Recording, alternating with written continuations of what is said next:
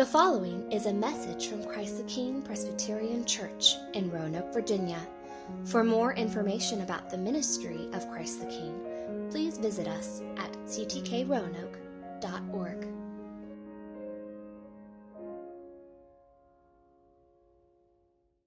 Good morning. Good morning. Welcome to Christ the King. Uh, for those of you who don't know me, my name is Penny, and I'm the senior pastor here, and it is great to be with you. Uh, if you are a guest or a visitor, welcome. Uh, this is, uh, as you can uh, clearly see by the decoration, the songs we've sung, the prayer that we just heard, this is the first Sunday of the season of Advent. And so uh, during the season of Advent, uh, the church often and historically has uh, focused our attention for a few weeks on the coming of Jesus, his first coming, his incarnation. And so for the last number of uh, years, we've done that by looking at the different gospel accounts, maybe the narratives in the gospels, you know, Matthew and Luke, of, of Jesus's coming, of how he took on flesh and he dwelt among us. Or or we look at a passage like in in John about how Jesus was the Word who was in the beginning, and, and he took on flesh and he dwelt amongst us. Or we look at Old Testament predictive passages, prophetic words that point to the coming of Jesus. This is how we have historically thought about Advent, because Advent is considering Jesus' first coming. And it's right for us to do that. We're going to do that a little bit this morning, look back on his first Advent, but, but we're also going to do something a little bit different over the next four weeks. After this week, for the next three that will follow, we're going to focus our attention on Jesus' second Advent. So uh, Advent just means coming. He's, he's coming. And Jesus has said in the Gospels, and it has been affirmed and reaffirmed in the New Testament, that he's coming again, that that he has gone away, but one day he will return. And so for, for this season of Advent, after this week, we're going to focus our attention on his second Advent, on his return, when he's going to come and what that's going to look like and what he will bring. But as I said this morning, we're looking at his first Advent. We're going to start there because before he can come again, he had to come first. So we're going to consider uh, that by looking at a passage in Galatians chapter four. So if you have a Bible, you can turn to Galatians four. If you don't have a Bible, there are Bibles in the chairs in front of you, and we'll project the passage in a moment. And if you came here this morning and you don't own a Bible, you don't have one, please take that one in the chair. It is yours. It is our gift to you. Uh, we would love for you to have that. And we'd love for you to have it because we believe that the Word of God is the Bible, that, that this is God's Word for us. And so it is good and right for us to consider it and to have it and to read it. And so we want you to be able to do that.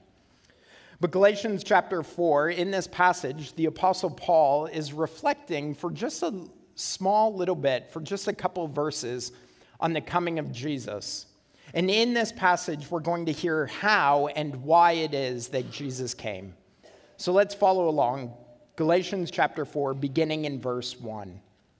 Paul writes, "I mean that the heir, as long as he is a child, is no different from a slave, though he is the owner of everything. But he is under guardians and managers until the date set by his father. In the same way, we also, when we were children, were enslaved to the elementary principles of the world.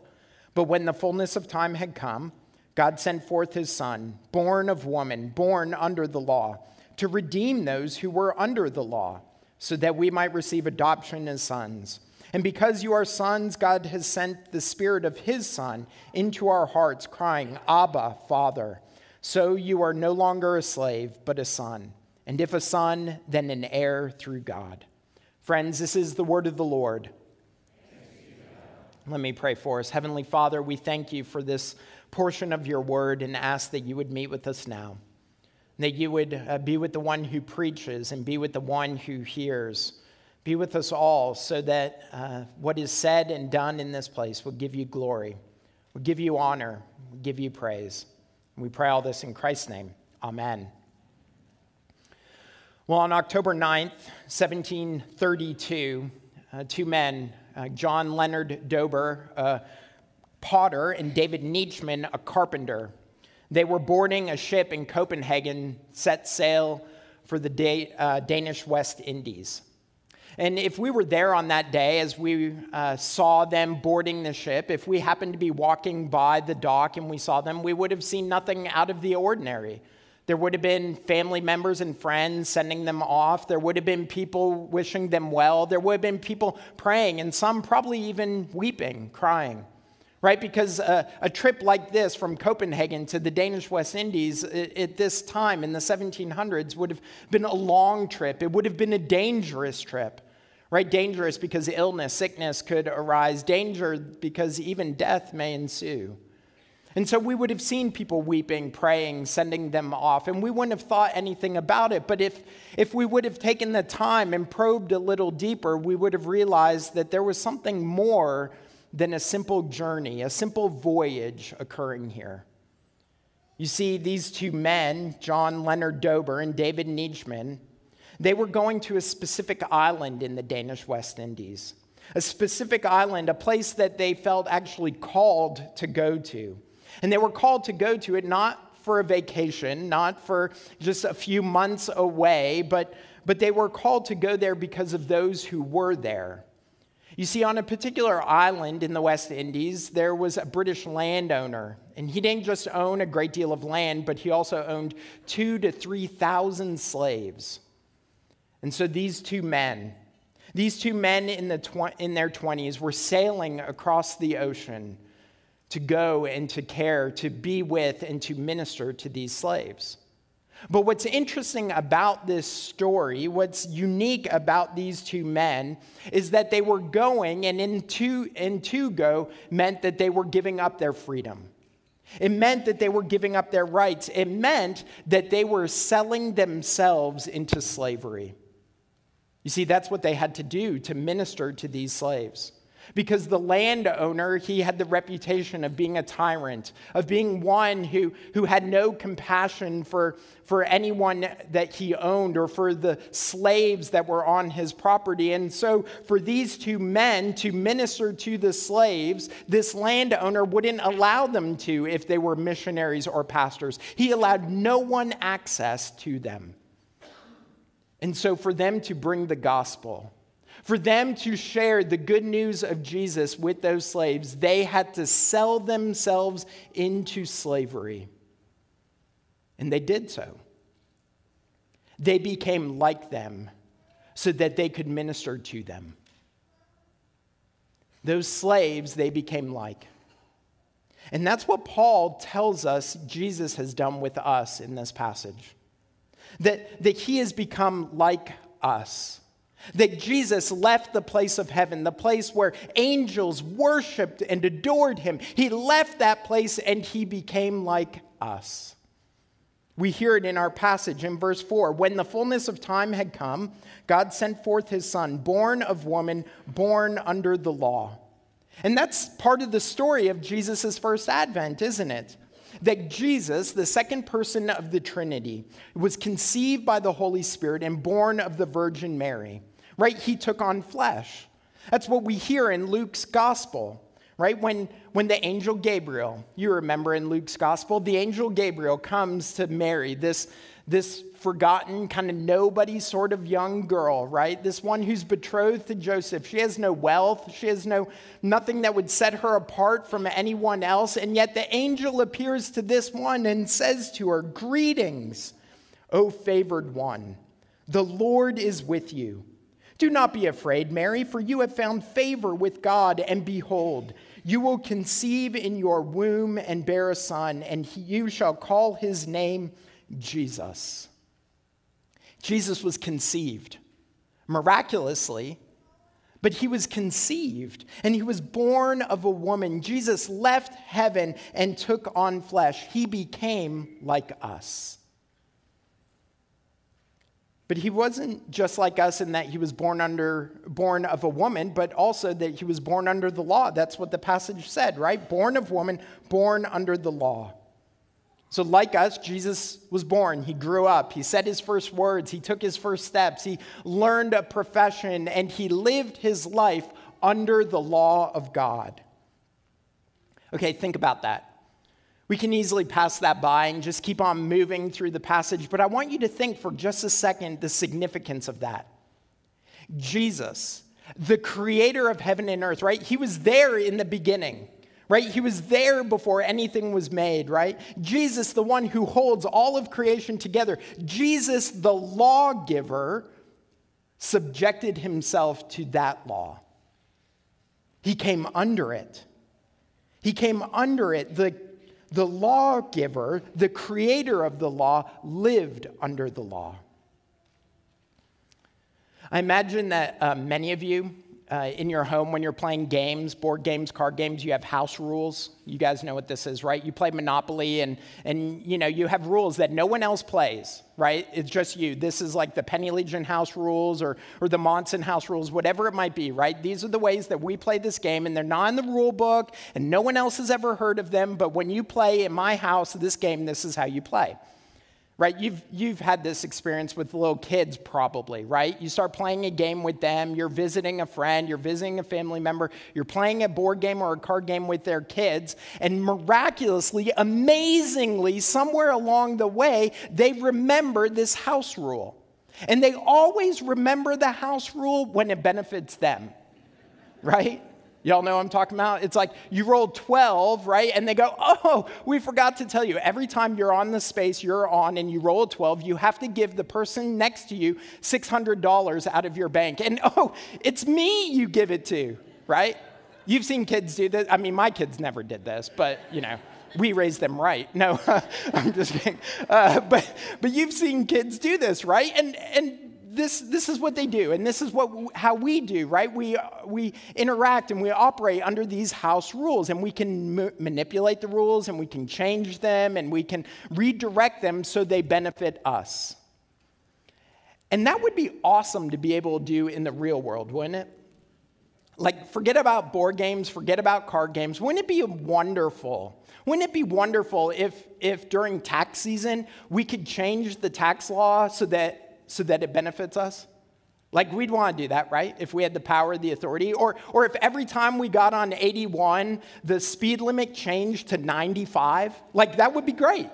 Or if every day was Taco Tuesday, like, wouldn't we want to do that if we had the power and the authority?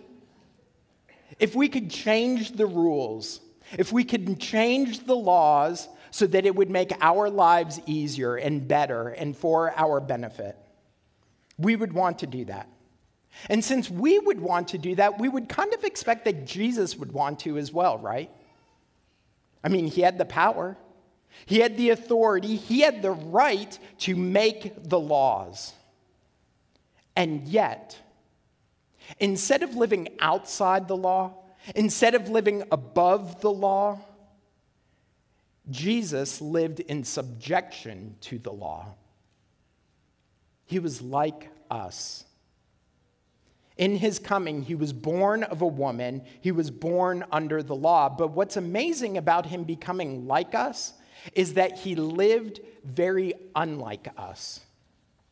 Paul says he was born under the law, and we know what it's like to live under the law, right? Because all of our lives are lived under God's law in relation to it. And we know that because we know that we failed to keep God's law. We've transgressed his word. We've turned from his ways. We have sinned against him. But not Jesus. You see, this one who came under the law, who subjected himself to the very law that he made, he kept it without fail. He was circumcised according to it. His parents presented him at the temple. When he grew and was tempted, he resisted. And in the face of the commandments he obeyed, he was without sin and truly blameless. Jesus came under the law, and he kept the law completely. And that is very unlike us. Because when we're tempted, we give in. And when we're called to love God above all other things, to love him more than anything else in this world, we, we cling to our careers and we hold on to our status and we look for security in our economics. When we're called to love our neighbor, instead we love ourselves and show indifference to our neighbor. When we're confronted by the law, we find ways to make it more palatable, to explain it away, to justify ourselves. We are not like Christ. He came under the law like us, but unlike us, he kept it perfectly. Where we have failed, he succeeded. Where we stumbled, he held firm. Where we sinned, he obeyed. And he did this. Becoming like us and living unlike us, he did this to save us. That's what the passage tells us. Paul says, Jesus was born of a woman, born under the law, to redeem those who were under the law so that we might receive adoption as sons. You see, the fact that we need redeeming shows us that we are not like Jesus.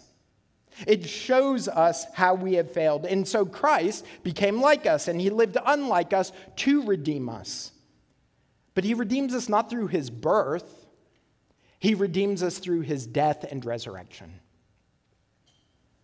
You see, the incarnation, Jesus' first advent, it cannot save, excuse me, it cannot save without crucifixion.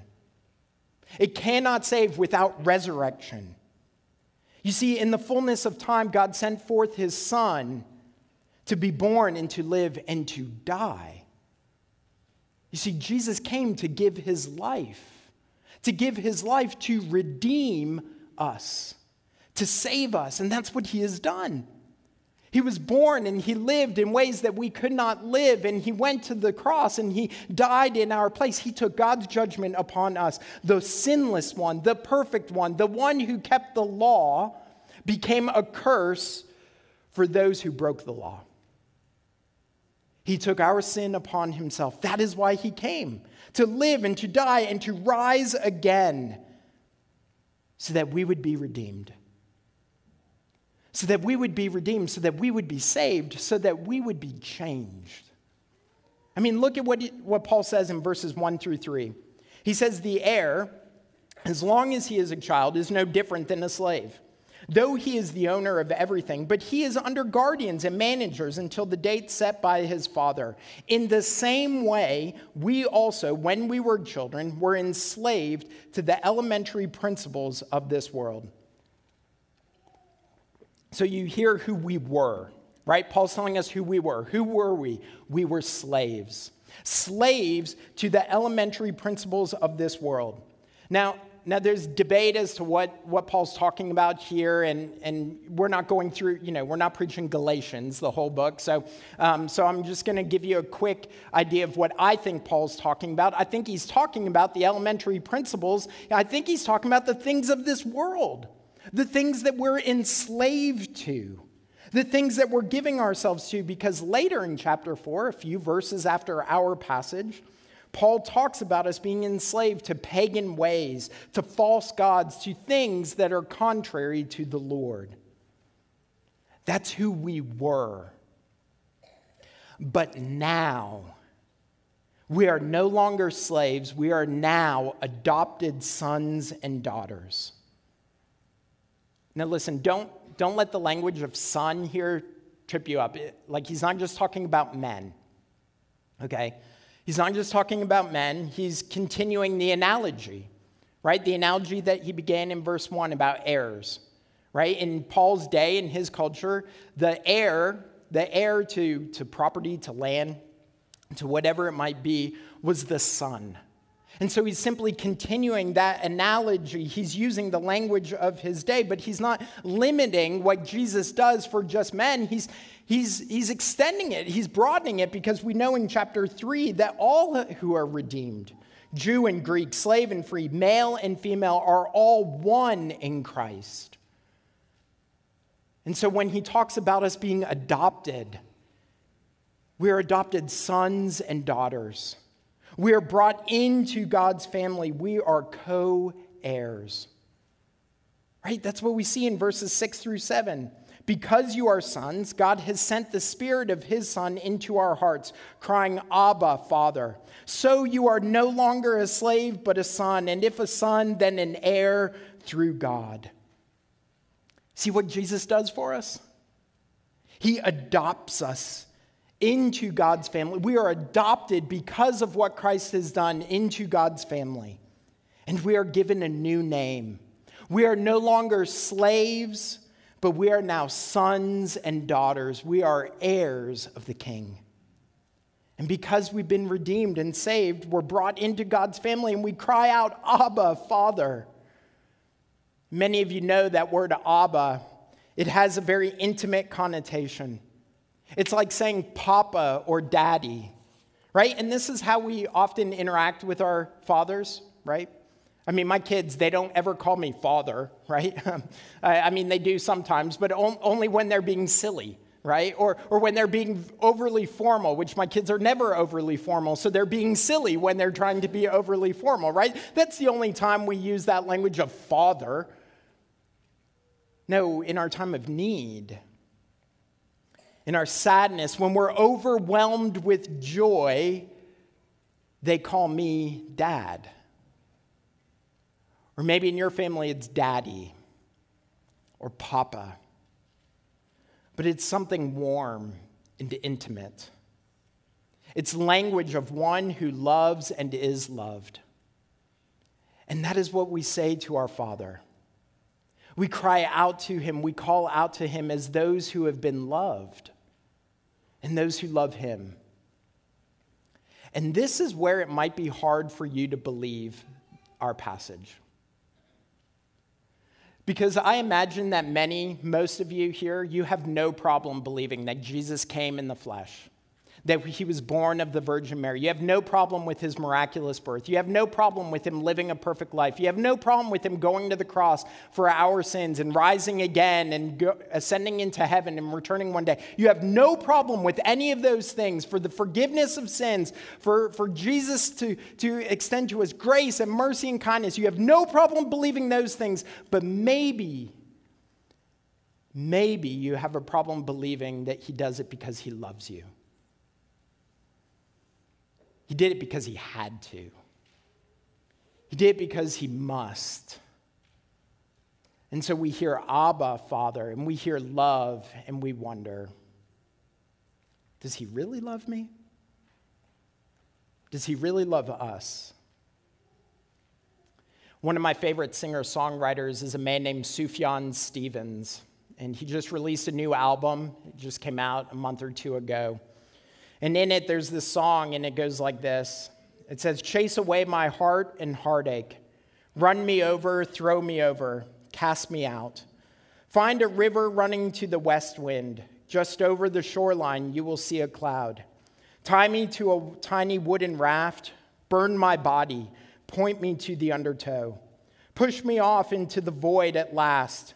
Watch me drift and watch me struggle. Let me go, because I really want to know. And then the chorus kicks in. Because I really want to know, will anybody ever love me? For good reasons, without grievance, not for sport. Will anybody ever love me? In every season, pledge allegiance to my heart. Pledge allegiance to my burning heart. That's the question that fills our minds. And that is the ache of our hearts. Will anybody really ever love me? Really love, not just with words, but in every season and without grievance, love me. That is the question that fills our hearts, and that is the question that our neighbors and our family members and our coworkers and every one of us is longing to answer. Will anyone ever love me? And the answer of Advent is yes. It is yes. And God shows his love for us because at the right time, in the fullness of time, he sent forth his Son to be like us, to live unlike us, to save us, to redeem us from our sin, and out of love to adopt us into our family so that we in love can cry out to him, Abba, Father.